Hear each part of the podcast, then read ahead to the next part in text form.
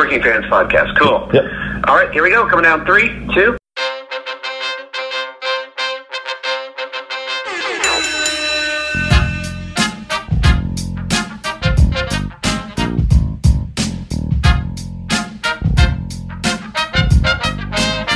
And at the Working Fans Podcast, this is just a podcast that three lifelong fans created to have a place to talk comedy and pro wrestling.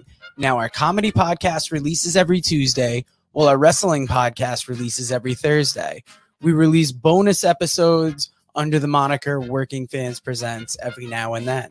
You can find us on Apple Podcasts, Google Podcasts, Spotify, Breaker, any major podcast provider. The important thing is just please like, rate, review, subscribe wherever you listen to us.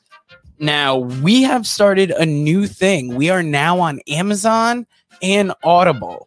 So those episodes release every Monday. And that's kind of going through the archives and just releasing our old episodes in a new area. So if you want to live through the process with us again, take that journey with us again, you can find us over on Amazon and Audible. If you can't get enough of us in the audio form, check out our YouTube. It's youtube.com/c/workingfanswrestlingpod, or just search Working Fans Podcast on YouTube. We have the whole archive is up there. And if you listen to the Working Fans Podcast, you are more than familiar with the 5-3-1. That is our signature segment where we take your top 5 list on a particular subject, vote it down to a top 3, and then debate it down to a top 1. If you want to hear three guys talk shit about comedy, wrestling, life, anything, you will enjoy the Working Fans Podcast. Find us on Twitter, that's @fansworking.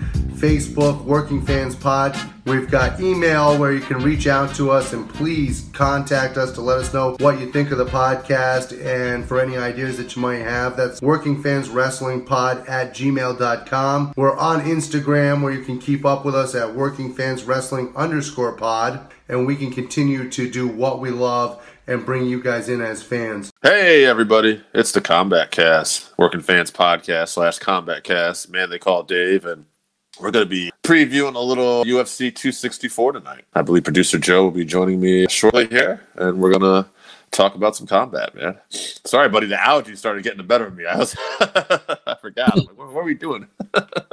So, Dave, as people know, I mean, they might not know on the Combat Cast, but I have little to no UFC knowledge.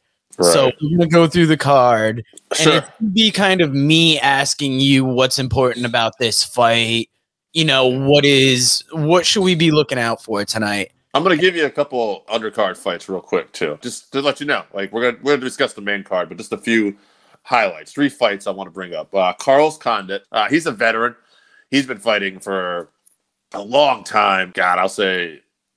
He's in his 40s right now, but former champion. He was an interim UFC champion. He fought Georges St. Pierre. He holds victories over Nate Diaz. Back in the day, he was in a company called WEC, which UFC bought out and had a lot of great talent. A lot of guys went on to win titles in UFC, and he was a champion there. He's fighting a guy named Max Griffin, who's coming off a performance of the night bonus, had a big KO in his last fight. And it'll be just interesting to see. Carlos Condit had, like, God, I want to say 4 or 5 losses in a row, but they kept him around because he's such a warrior.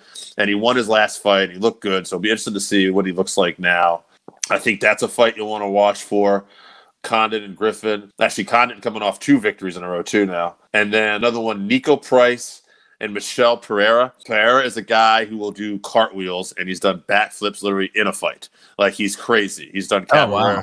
He's done capoeira. Nico Price is a guy who finished people on the bottom. So stylistically, this is an exciting fight with 2 guys who are just going to bring it. And in another fight, my buddy Chevy there, he would be remiss if I didn't mention this. Ryan Hall, who is absolutely, like, he does no striking. He literally, he would start the fight on his back if he could. He's just a jiu-jitsu expert, and people do not like to fight this guy. He has very little activity because a lot of people just don't want to fight Ryan Hall, and he's taking on a bit of an unknown guy as far as I know. Cannot even say this name, Joe, but I will try. Lia Liia Torpia, T-O-P-U-R-I-E. Guys, I don't know this guy. He doesn't have a Wikipedia page even, but hopefully, hopefully he performs better than what I give him here. But that's some undercard fights to check out. And those will be on the prelims? They will be on the prelims, which will be on ESPN. What time do the prelims start, and where can people watch them? They will be on ESPN and ESPN Plus. I believe that'll be about 8 o'clock. I will tell you that right now, though. And let's double check that, because that's the weirdest thing for me, and it's the reason I've never watched UFC, is because their whole time frame is based out of Las Vegas. So where like wrestling and almost any other sport, their time is based on the East Coast, MMA is based on the West Coast. I had heard that this week, and I never thought about it till we see these time differences, because this would be what, like a 5 o'clock start time if that's true for Vegas. Yeah, and actually, it says here 6:15 Eastern time, but there's early prelims too, and that's when that starts. So the prelims that I talked about will be on the 8 o'clock show. How many levels of prelims come in a UFC fight? There's an early prelims, and then there's the prelims, and then there's the main card. So okay. there's usually an early prelims that you can check out on like UFC Fight Pass, and ESPN Plus will have those too. Usually, ESPN Plus will usually give you all your coverage, and then the main card will be on ESPN Plus and ESPN. And then the main prelims will be on ESPN Plus and ESPN, and the main card will be on ESPN Plus and pay-per-view, which you only get UFC pay-per-views through ESPN Plus at this point, at least domestically anyway. Wow. So there you go. Now, the first match that I saw for the main card is Sean O'Malley versus Chris Moutinho? Yeah, Moutinho. So he's kind of an unknown. This is his UFC debut. He's taking this on short notice. Now his opponent was injured going into this. So who is he supposed to fight? Oh, you're fucking putting me on the spot here, bro. Oh, shit, man. Let's see here. We did this.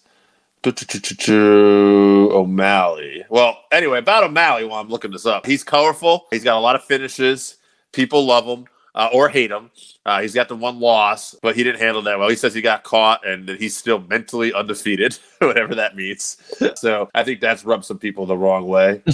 But he's very colorful, Joe. You'd like him. He's huge into gaming and smoking weed. He's always promoting weed. He was supposed to face Louis Smoka on this card, who's another quality smoker. Unintended, right? He was about to get his ass smoked. But yeah, O'Malley...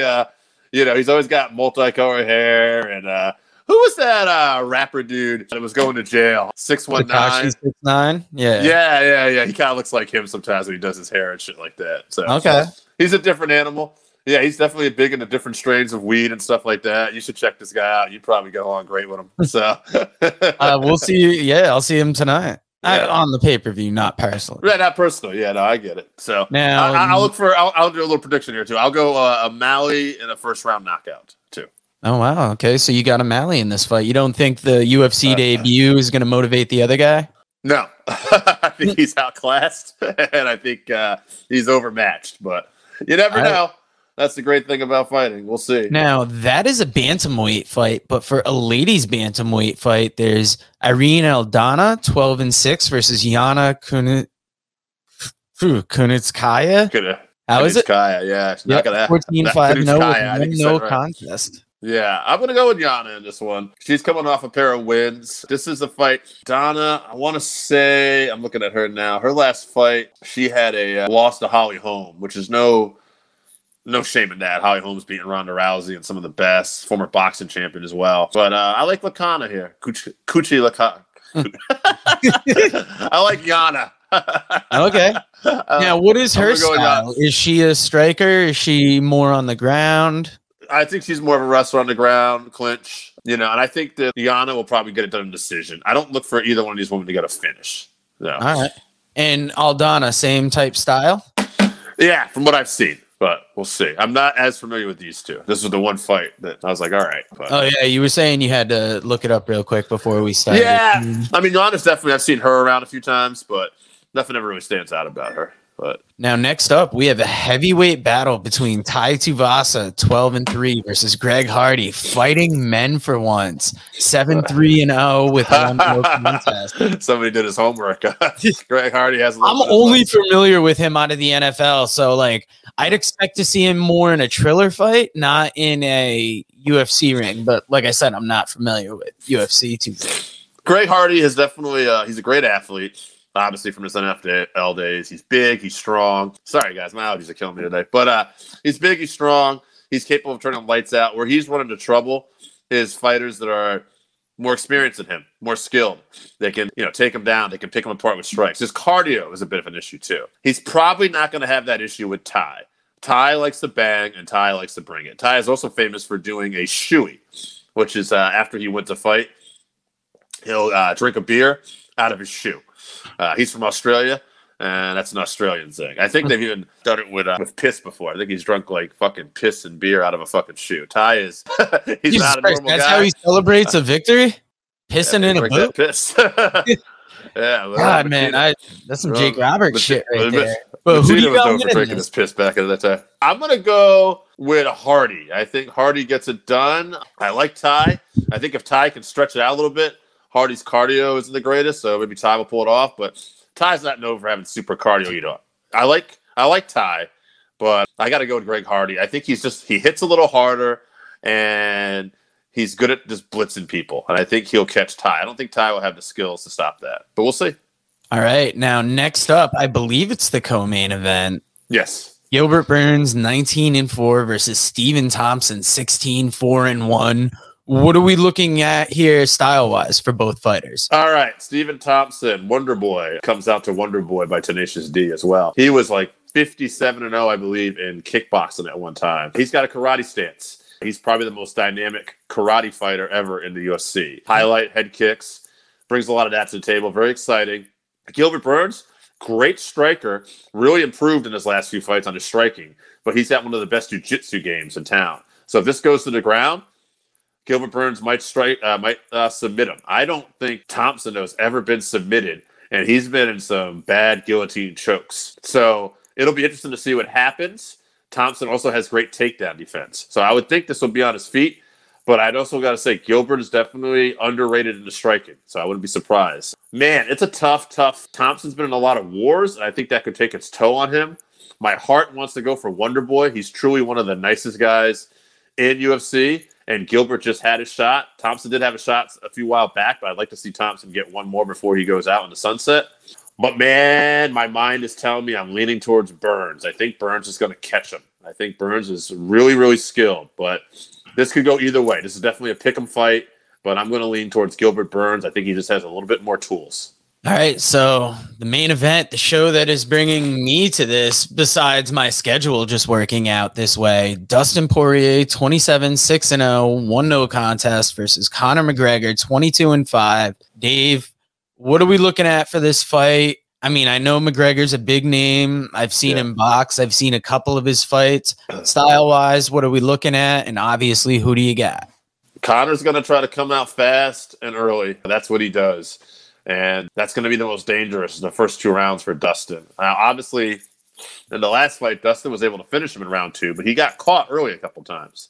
But the game plan was Dustin kept hitting Conor with those leg kicks, and Conor did nothing about it. I would be amazed if Conor doesn't have a counter for those leg kicks this time, and he doesn't have a game plan to stop that. That being said, I'm sure Dustin has game plan for this too. So, Conor, if he catches him early, is going to be really dangerous. Those first 2-3 rounds, I would not be surprised to see Conor catch him. He's got to be the underdog, and my money will be on Poirier, but Conor's definitely going to be dangerous in those first 2, maybe 3 rounds. I think the thing about Poirier, if you look at his career, unlike Conor, when things get tough, Poirier is gritty. He lasts. He keeps fighting. He's been in several fight of the nights, and he doesn't give up.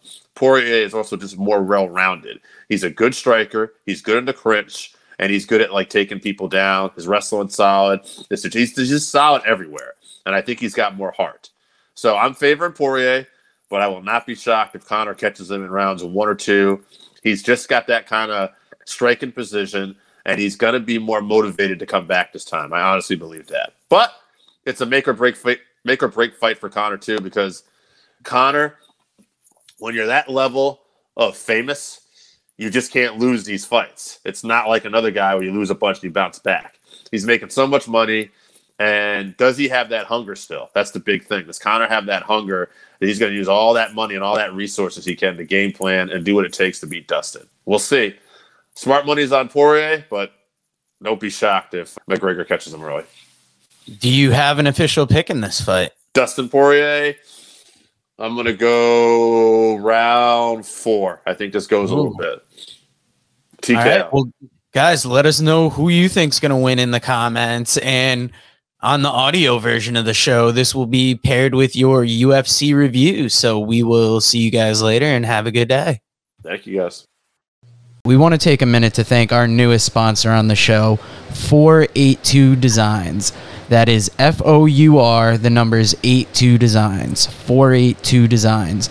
You can find them on Facebook by looking up F-O-U-R 82 Designs, at F-O-U-R 82 Designs on Instagram.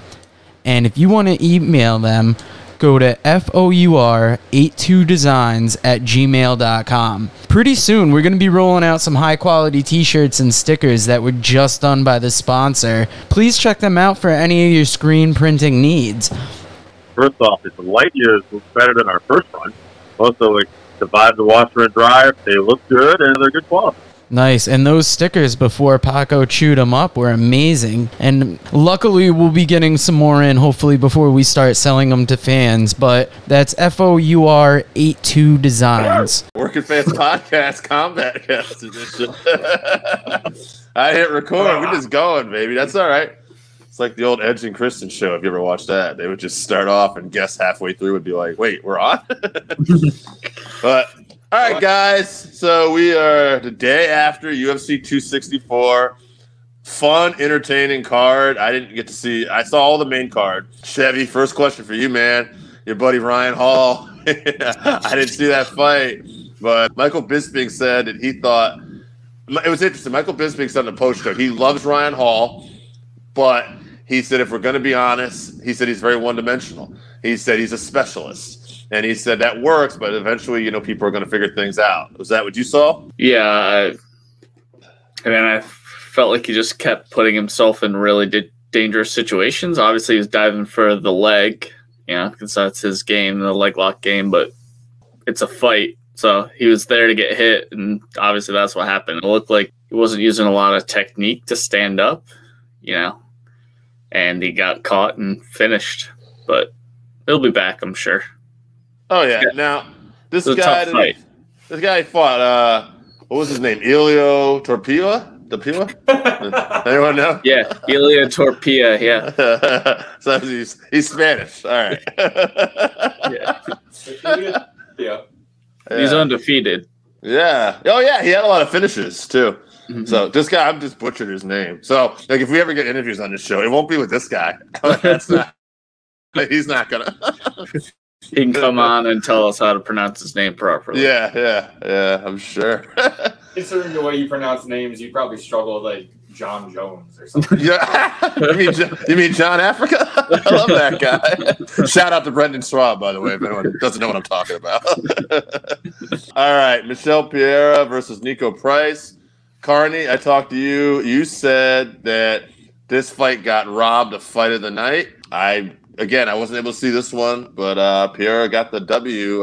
How'd you see the fight, and what'd you think? Was it Rob the fight of the night? I mean, obviously you did. Tell me. I do think it was a little bit closer than I missed it. I think that Price also could have won it, but it's close enough that I can't call it a robbery. I might call it a robbery technically for fight of the night because it was wildly entertaining. It was very back and forth, and it was very competitive. Something fairly O'Malley fight, but that was a lot more one-sided. But I did think this fight was really wild. There were some moves that Pereira, I don't necessarily condone all the crazy shit he does, like trying to do the flip onto his opponent and stuff. Onto his head. That's some video game shit, and I can see why people will be turned off by that. But I can't hate on the guy for at least trying to keep us entertained. So I did think it was a great fight. I thought it could have gone either way. The judges definitely saw it one way, but I thought that was a lock for fight of the night.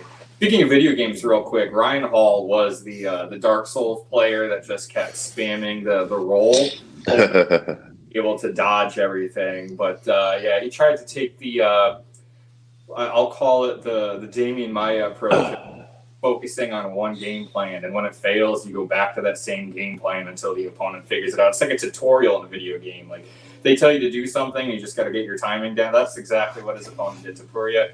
Just waited for him to expose himself, and then he took him out. And it was kind of sad because I like Hall. I was expecting him to get knocked out, but I kind of figured he was going to do what he always does, and it was just pull out that surprise heel hook that everyone sees coming, but no one can stop. So before, no one wanted to fight him. I'm sure now some people want to fight him. But to go back to your point about Pereira and Price, that was a great fight. I would encourage anyone to watch it that hasn't seen it. I could see, I guess, why they give the fight of the night to those other two cats, which we're definitely going to talk about.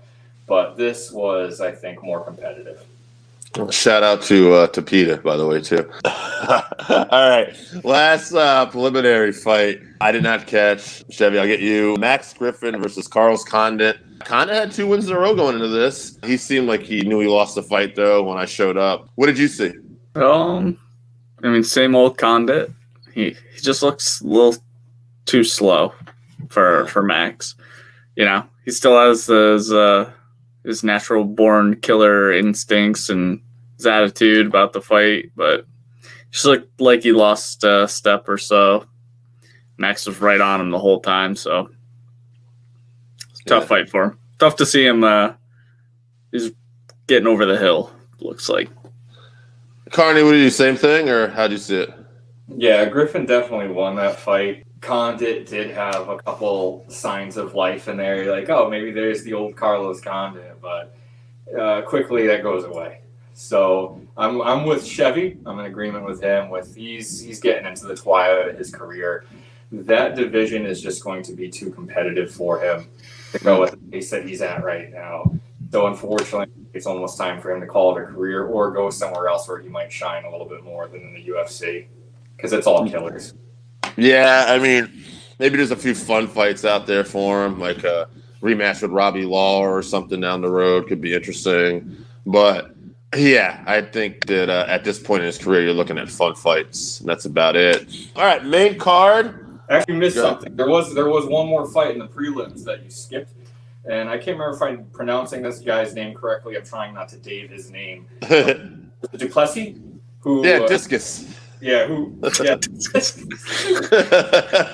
he hates when people get his name wrong. That was his whole post-fight speech. We need to get you a translator, much like a lot of these fighters do. But I want to, that Brazilian guy, he's great. I caught Giles with his hands down and just knocked his ass out. Yeah, that was a round 2. I saw that. But did he get performance of the night too, along with Tuivasa? Let's see. Good question. Oh, come on. He did. That he did. Yeah. So congratulations to Driscus. He did really good. If I said his name right that time, by the way, it was by accident. So anyway. I think that Dana said that he was going to throw Aldana some money, though she missed weight, so I don't know why he would do that. Yeah. Maybe I read that wrong. I don't know. He's just real giving last night, I guess. Yeah, he was in a giving mood, apparently. It's all that extra money he's making from Connor being on the card. So, I mean, this card started off with a banger. It was fighting at night. Although we did argue it wasn't competitive enough, technically. I mean, O'Malley, my God. Sean O'Malley versus Chris Moutinho. The guy, I was looking at these numbers for you guys. Let's just check this out. Round 1, O'Malley outstruck him 77-24. Round 2, 70-19, and then round 3, 83-27. Close fight, right? On paper, this is crazy. But what Chris showed was that he was so game, right? That was like the story of the fight. He had so much heart. He just kept coming forward. As I believe your wife said, Chevy, the Neon Zombie. I think we were thinking about calling him. Coining his new nickname. Yeah. Yeah, hashtag Neon Zombie. Get it started. I thought, I mean, it was just a great story. And, like, I can't wait to see this kid fight in the UFC again because it was 6 days notice. You know, I'll get you guys' opinions on the fight, but I was trying to think of another opponent for O'Malley next after this. And the guy's a lot higher in the rankings than him, but I just think it'd be an interesting fight. I don't know if he'd be interested in it, but I'd like to see him. I know he called out Dominic Cruz, which is the popular thing to do, but I'd like to see him against Merab. Absolutely. I think Merab would put him on his ass. I don't think UFC wants to see that. He eats him up. Cardi definitely is all for it. You jumped on that one. I'll let you take the lead, Cardi. So what were your – I mean, I think we got to give O'Malley his due at least. Impressive performance for what it was. But what were your thoughts on the fight? And, yeah, talk a little bit about that matchup and why you like that. I guess impressive to a degree. He was hitting a moving target for about 14 and a half minutes. Mm. But, I mean, the kid was just walking in punches. I was just comparing to Jessica Andrade last night with how she just really keeps pressing forward. And to see O'Malley on the defensive while throwing strikes for a lot of that fight was pretty interesting because he had to keep moving backwards. Get away from this kid, and he just kept feeding him shots, and it was a star-making performance for sure. I do hope to see more of Moutinho, and I do hope that he fights a little bit smarter. I won't necessarily say that he exposed O'Malley, but I'm sure that regardless of what he thinks, a lot of people were trying to step up to fight him, like Ricky Simon, a lot of other guys in the division were throwing their names out there on short notice saying they take him. I am absolutely with you. I think that we're going top 15. I'm assuming Merab is 10. He's the top 10. Yeah, I would love to see Merab versus O'Malley. Not just because I dislike O'Malley and want to see him get wrecked, but I do think it would be an entertaining fight. The kid always puts on an entertaining performance regardless of whether or not I actually like him. He's a very skilled fighter. I just think he's a bit of a clown. But, I mean, you could always just give him that Simone fight, if only to keep the trend going of him fighting other opponents with really terrible hair. I just want to say, before Chevy comments on it, I'll jump on that too. I guess why I like it is Merab is higher in the rankings, but also for Merab, it gives him a fighter with a bit of a buzz. So that's why I kind of like the idea. I think it's good for both of them. Matchmaking-wise, it's maybe not the best for, again, if you're trying to like build O'Malley up, but I think in terms again, but if he gets the win, now this kid's suddenly like in a title type contention too, possibly too. But yeah, I can see the UFC's probably not going to do it. Chevy, give me your thoughts on the fight and my potential matchmaking. So I thought, you know, Sean looked great. Thought his cardio held up pretty well for, you know, running backwards and all the lateral movement he had to do. And obviously, his accuracy was really good. I don't know how much head movement Chris was working on, but obviously great chin. So Sean O'Malley showed some I think he was getting a little bit frustrated they couldn't put him away. Also, the stoppage. I didn't agree with the stoppage. I thought, yeah, he was still coming forward, still throwing punches. Yeah, he was getting beat up, but it was only 30 seconds left. Just let him finish the fight. Mm. Shout out to his boxing coach, being Coach Edmund, teaching all about that. Yeah, great head movement, yeah. Yeah, and it too, like later on, we'll talk about it, but in the Conor fight, when Conor ended up being a snap tibia, like those last few seconds, I know it was not quite 30, but Herb let him eat a bunch of fucking punches. Yeah. Like, you know, like we could have stopped that too. I would have let him eat the punches too, just because I don't like him. Right. Maybe that was Herb's idea. So next names I'll butcher here. I think I got one of them. Irene Aldana, who won, versus Yana Kunitskaya. Kunitskaya, yeah, thank you. I got a great idea for a bonus show. You're going to go through a division and list every name. Yeah, there we go. Oh, man. Proper pronunciation. I can't speak for Chevy. I'm not an expert on pronouncing fighters' names, especially when the Brazilians and the Polish. But that was, I mean, that was very David of you. Kunitskaya. You know when I thought of this podcast, this was one area I did not think about that I was going to have to deal with. But hey, I'm not going to be... We got to get Anik on the podcast to teach us how to pronounce all the names. Oh, man, he's so fucking good. Yeah, he would be.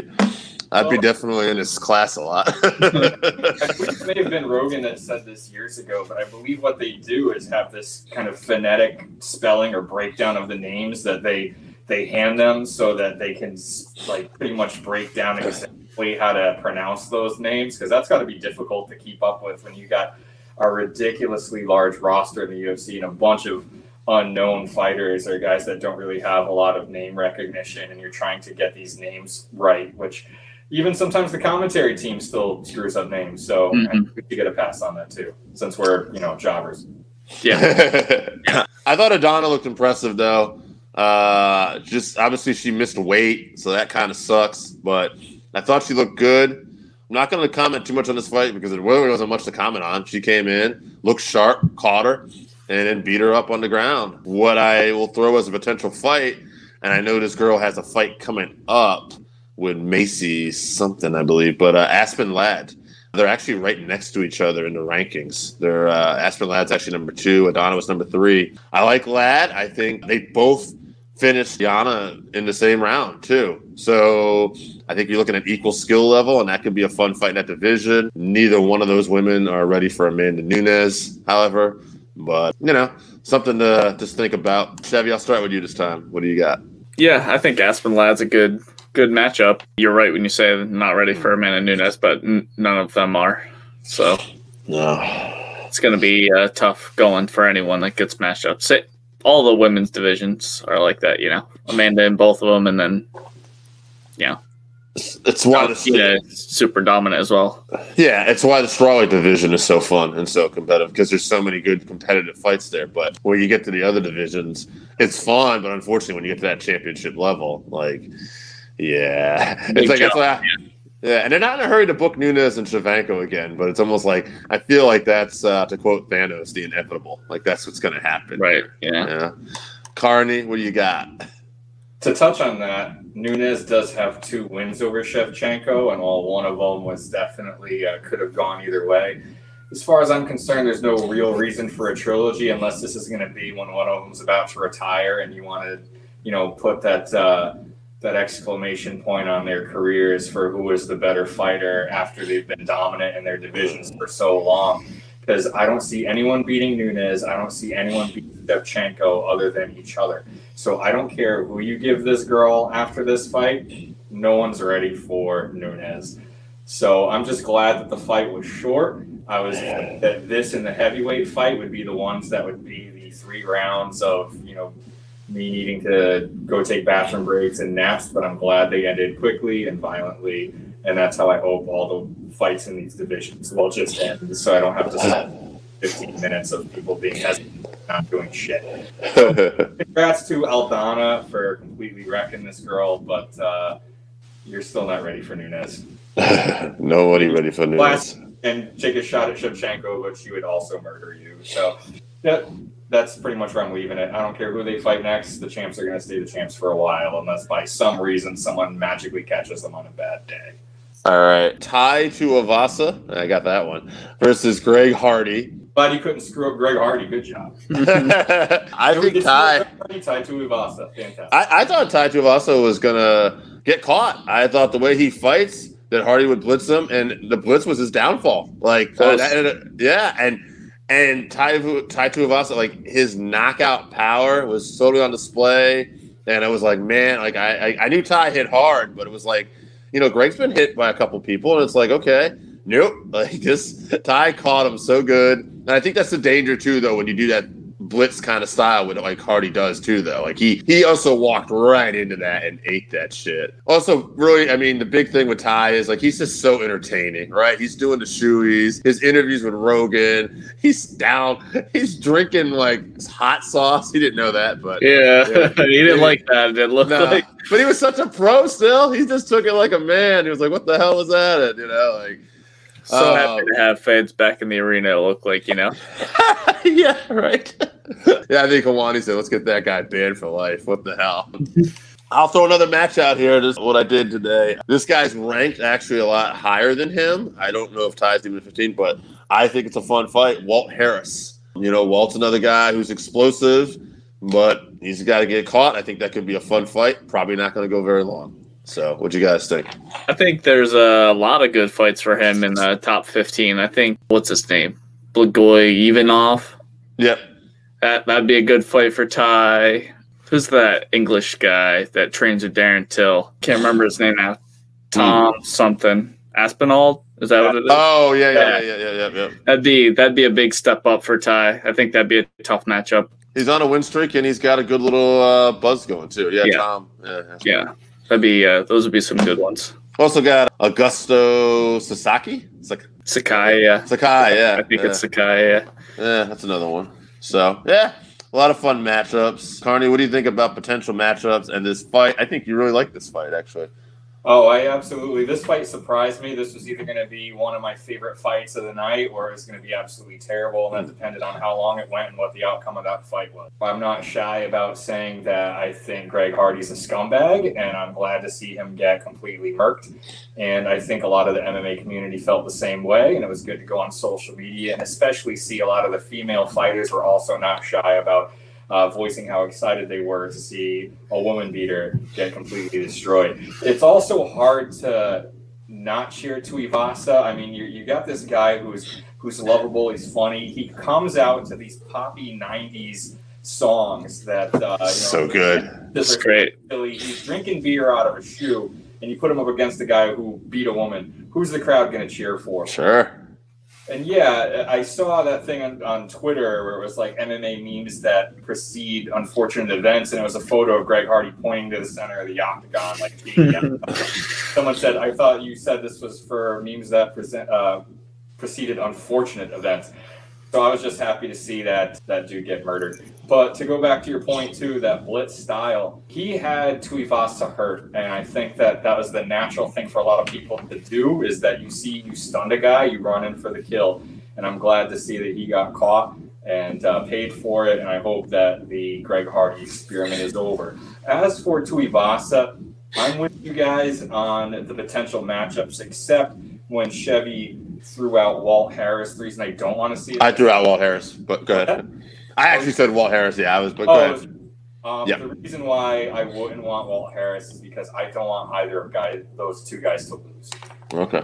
So I hope that Tuivasa can skip him, but I'm with you guys. I'm like Aspinall, Ivanov, Sakai, or that could be potentially fun fights. I don't think this guy is necessarily going to have the Brandon Moreno Cinderella story of, you lose some fights, get cut, come back, become a champion. But I'm here for watching Tuivasa and some fun slog fests while he's around. I think he's more the cowboy type of character. Right. Champion. Yeah. And we need guys like that. So I'm glad he's here. Yeah. Makes the cards fun.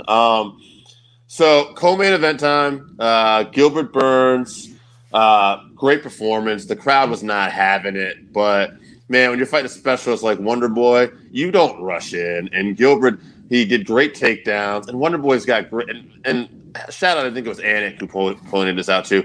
Wonderboy has great takedown defense. It's not like everybody has success taking Wonderboy down, and Gilbert did, and he did the little things. And I know everybody.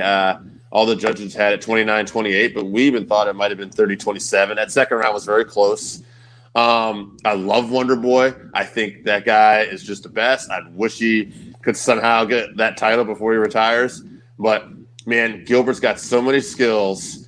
And if it wasn't for the fact that our current well-proofing, like, the guy was so good as it was anyway. But now every time I see him, he's just getting better and better. And he's like this masterful, powerful striker that – man, Usman's going to be one of those guys I don't know anyone could get. I'll just say this. For Burns, he's looking – I'm going to throw two actually here for the welterweight division. For Burns, I think he called out Masvidal. I like that fight. I'm interested in what you guys think about that. I got Burns in that. I think it'll probably be a decision, but it'll be a good fight. And I'm going to throw a welterweight potential opponents for Usman while we're on this subject because Usman doesn't have a title fight coming up. I think Kobe is the guy people are looking at because – Kobe has probably gave him, even though Usman finished him, probably his toughest test, I would say. There's heat. It's going to be a good build on that fight. But I'm going to throw a wild card one out here. Michael Chiesa. Yep. If he beats Vincent Luque. I think if he gets that win, Chiesa is a potential opponent here. And I'm not saying he can beat Usman because I don't know if anyone can beat Usman. but that's a fight I'd like to see. So your thoughts on potential opponents for Burns and Kamaru Usman? So, in the fight. If I remember this correctly, I think in that fight with Burns, didn't he actually have Usman hurt a little bit in that first round? Yeah. Finished, I think, in the second. It was a good fight, but I'm not excited to see Burns jump right back in. Right. There's a lot of guys in that top 10. I mean, you got Covington, Edwards, Bouquet, Chiesa, all killers. I don't care who you put them up against. You got someone who's probably looking at someone like Covington or Edwards. So why not give Burns a fight for essentially #1 contender? And I am kind of sad that he beat Wonderboy. It's hard to hate that dude. He might very well just end up being the gatekeeper for that division. Or if you want a shot at the champ, you're going to have to get through him. I did feel like if Burns was going to win, it was going to be on the ground, and he found a way to get him down, 3 times out of the, I believe, 6 attempts that he made. So he fought a smart fight. Wonderboy's a dangerous guy. They didn't let the crowd get to them. And, I think that probably could have headlined a fight night or something, but when you look at all the other fights on the main card and the exciting finishes and exciting fights that we had, there were 3 fights before that were absolutely crazy, or it just ended fast and violently, and then the crowd had to come down a little bit. So I'm sure that's why they were booing the hell out of that, because it was a little more hesitant and technical fight. But I can't hate on the dude. It's hard to dislike Burns too, as much as I wanted Wonderboy to win. Burns seems like a great dude. I hope that he could be a champ too. Unfortunately, there's only room for 1 champ in the division, and I'm not even excited to see him fight Usman. Now, to your point, like you said, Usman is he's a scary dude.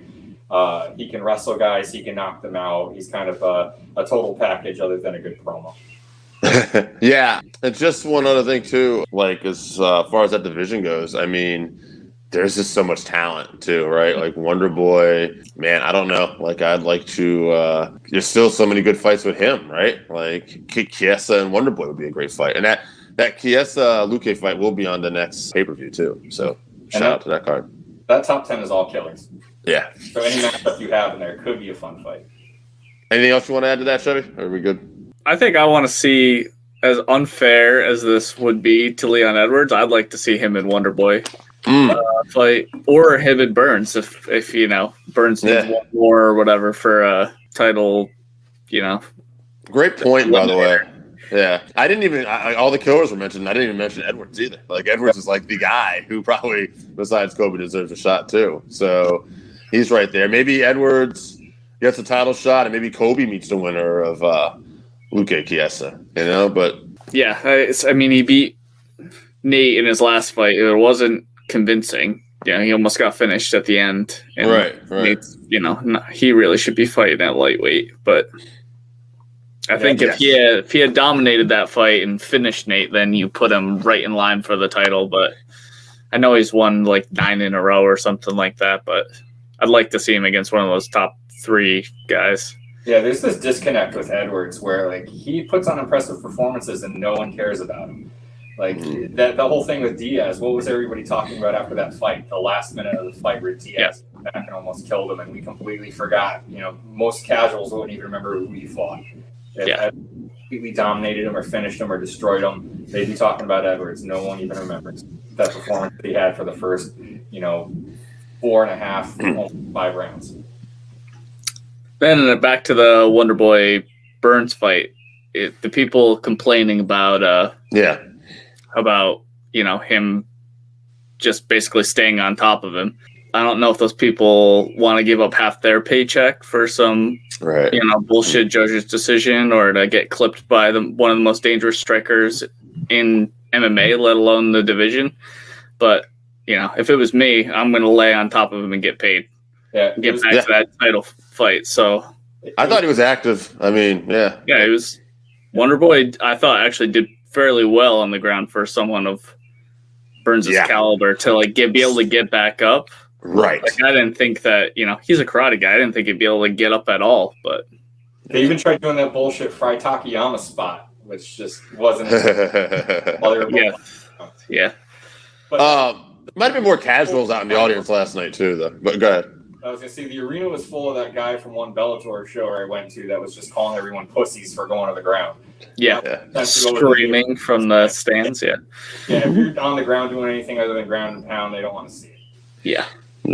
All right, so main event time, Conor versus Dustin. Man, I got to tell you, I know you guys, especially you, Conor, like, fuck Conor, but I got to say, as a guy, like, I kind of held out on Conor a little bit last night. Was, like, kind of like my breaking point for me. I was like, this guy, it wasn't even like I wasn't even mad. I was just more like, this is fucking sad and pathetic. Like, the fight itself I'll get to, but, like, his actions afterwards where he's just bitching, and I don't even know why the UFC, I know why they did it, but gave him the mic. It just looks sad. Like, this guy's just talking shit about the guy's wife on the ground. Like, dude, you just got beat up, and your leg got busted up in the process. Don't get me wrong, it's MMA. I think Dustin would have won round two, but it would have been interesting. Conor did pop up, but then again, it is what it is. That's taken nothing away from Dustin. I just don't think we give enough credit sometimes for MMA being so unpredictable. Like Masvidal said, right?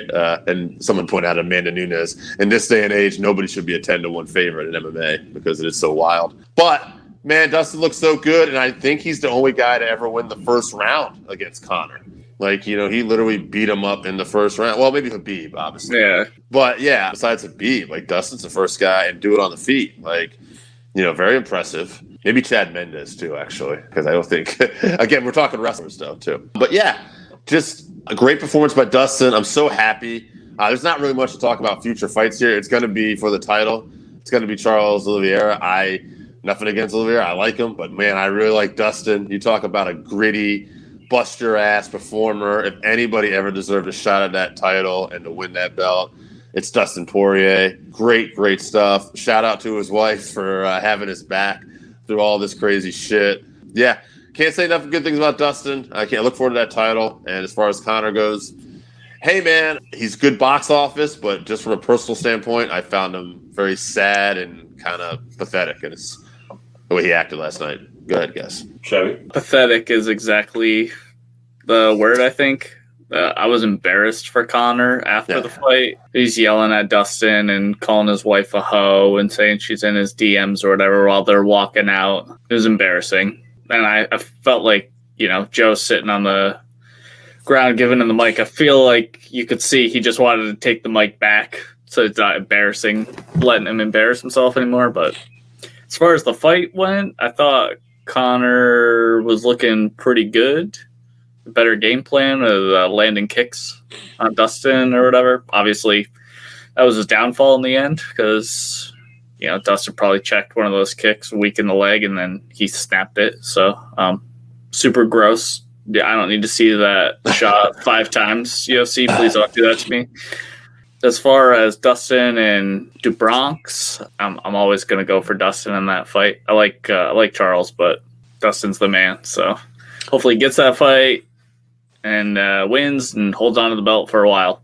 Maybe he gets another fight with Conor to make a bunch more money, but I'm less interested in it for now. Sure. And I want to say one more thing, too, before I let you go, Conor. I just meant to say, inactivity. Michael Bisping pointed this out, too. And people talk, does Conor still want it? Well, you can still want it, but if you're not doing the things to progress, and if you're not in the fight game constantly, and you're not constantly doing it to improve, then that's going to be an issue constantly going forward, too, because that's what Dustin's doing. Dustin looks like a bike. Conor, yeah, okay, I didn't expect leg kicks, so he's working on leg kicks. Well, what's Dustin do? Well, he can wrestle, he can fight, he can do whatever because he's just a well-rounded fighter and he keeps improving. So, anyway, Carney, your thoughts? Conor ain't bit, his bones ain't shit, his legs ain't shit. He can move on and do something else. Everyone can back up because he's still a draw, he still brings in more money than everyone else, but he's sad, he's a bum, he's desperate. We listened to that post-fight promo, he's just fighting to stay relevant. He sounds like a guy doing an impression of a guy doing an impression of Conor McGregor. It's just, he keeps going through the same shtick. People keep buying it. He was going on that rant that I could barely understand about. He was completely destroying Poirier in that fight. Tell that to the 2 judges that had a 10-8 for Poirier in that round. I wish it could have gone on for another half minute or so without Herb Dean stopping it or the bell stopping it and just watch him get pummeled because I'm tired of him. He's a bum. the sport's got to move on without him, and he's just going to try and stay relevant. Go take an acting job somewhere where you can act on how to be Conor McGregor better than you had been leading up to that fight. To bring the dude's wife into it, to call her a hoe, to say that you're going to kill the man, it's pushing some boundaries there, and I think that that's just, again, him just being desperate and trying to be entertaining and relevant. He's got too many people that will still support him. No matter what he does, he can go punch old guys in a bar and throw dollies through window. And I can't even comment on all the sexual allegations or any of that because I don't know if that's legit or not. Either way, the guy's just a mess. I'm done with him. So you're not going to watch him versus Jake Paul or Logan Paul when that happens? I've never watched any of the Paul brothers fight, and I don't plan to. I'm not into the whole, despite, you know, my first name having been Carney, I don't like Carney bullshit. You can fuck out of it. Well, I'm hoping that Woodley ends Jake Paul and we're over this whole shit. If that happens and he completely murders him, I will then give them money to watch a replay of that. Woodley fan, but I will be. If he beats him, I will be a Woodley fan all day. That's funny. That's funny. All right, before we get out of here, I'm going to throw just one random fight. I was looking at upcoming fights. I wasn't really excited about next week's fight night, but I was looking ahead to the week after that and get a comment on the main event. Corey Sandhagen versus TJ Dillashaw. Oh, man. TJ, obviously... You know, he had the drug issues there, and so he hasn't been active the last few years. But if we're basing this off on past TJ Dillashaw's fights and how good he's looked in fights versus Corey Sandhagen, who's looked so impressive, like this should be a barn burner. But based on our conversation of things we're talking about, I'm going to go with activity, and I'm going with Corey because, to me, that seems to really make a difference. Guys, what do you think about the potential of this fight? Chevy, I'll start with you. You really seem to enjoy this one. And who are you rooting for, who you got, and what do you see happening? Before you get in there, I just want to say I have no idea what we're talking about because right now I'm doing some volunteer work down at the homeless shelter, and I lost the feed for about a solid minute.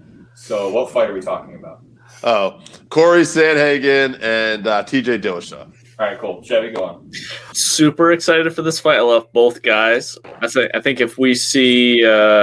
the TJ that used to be at bantamweight, he definitely gets it done. But like you were saying with inactivity, obviously he's been out for 2+ years now. Corey's on the rise. So I think it'll be really close, but ring rust will get to TJ, and I think Corey gets it done.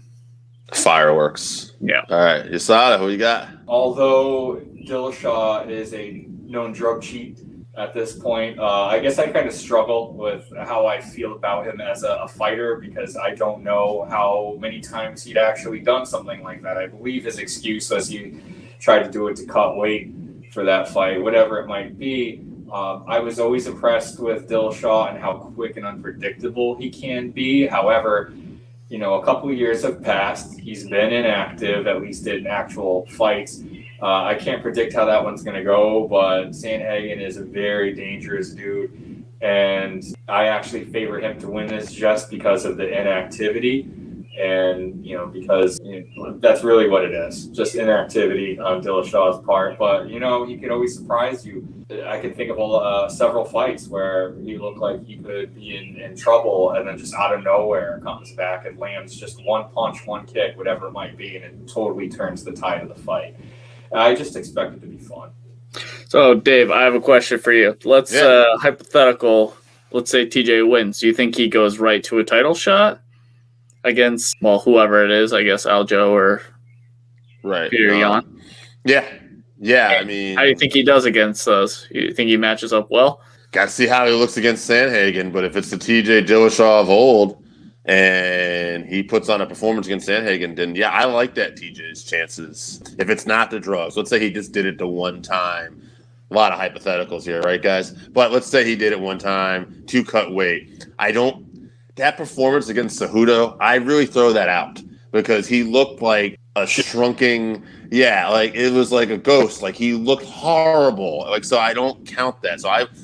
Going based off, like, hey, we could talk shit about Conor, but, like, I don't count the Mayweather boxing match either. It's a fucking different animal. And that's the same thing with this here, like with TJ. That last fight he had with Flyweight was a different animal. So if it's the TJ of old and he puts on a great performance against Corey Sand- Sandhagen. Yes, I like his chances just as well against either of those guys. That being said, I favor Yan to beat Aljo. No offense. I love Aljo.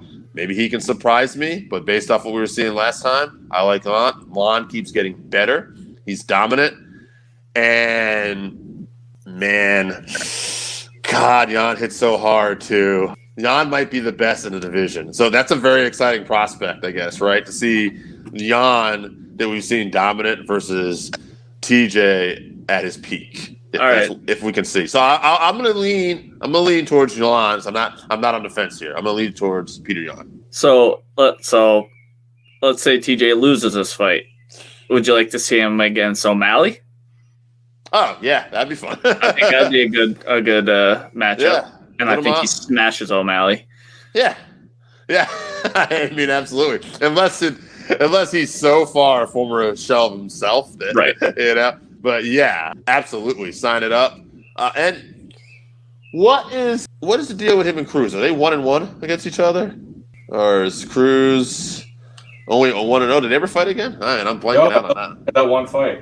We're talking about Cruz and Dillashaw. Yeah, up in Boston and right. 15 or so. Was yeah, fight, and I think that was it. I might. Yeah, I can tell you right now. I got TJ's record right here in front of me. Hold on. TJ Dillashaw. Yeah, that is the only time they ever fought. So Dillashaw and Cruz, win or lose, could be a fun fight too. I wouldn't mind seeing that again. So that'd be interesting. Pearson is the referee. Absolutely. Cigarettes and beer.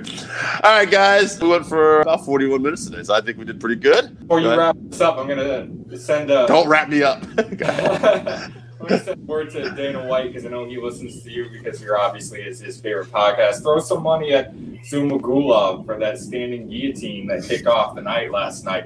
Because as much as Tai Tuivasa deserves a performance for beating a woman killer, that performance of the night bonus, throw this dude some cash too. So just shouting out your boy Dana White. Well, yeah, it was slick. I just learned how to fight his name for Dana! Uncle Dana. All right, guys. Working Fans, Combat Cast Edition. We're up. All right, so that wraps us up for this week. Thank you again for listening to the Working Fans Podcast. So as always, you can find us on Twitter at FansWorking. Our Facebook page is Working Fans Wrestling Pod. We have email where you can reach out to us and let us know what you think also. That's WorkingFansWrestlingPod@gmail.com. Follow us on Instagram, WorkingFansWrestling_pod. And then as always, please continue to listen to us on Anchor.fm, Google Podcasts, Spotify, Breaker, Overcast, Pocket Casts, Radio Public, all your major platforms. If you're following us on Apple Podcasts, which we are also on now, and YouTube, please make sure you subscribe and give us a 5-star rating. It helps us bring you these podcasts where we get to talk to you and talk with you every week.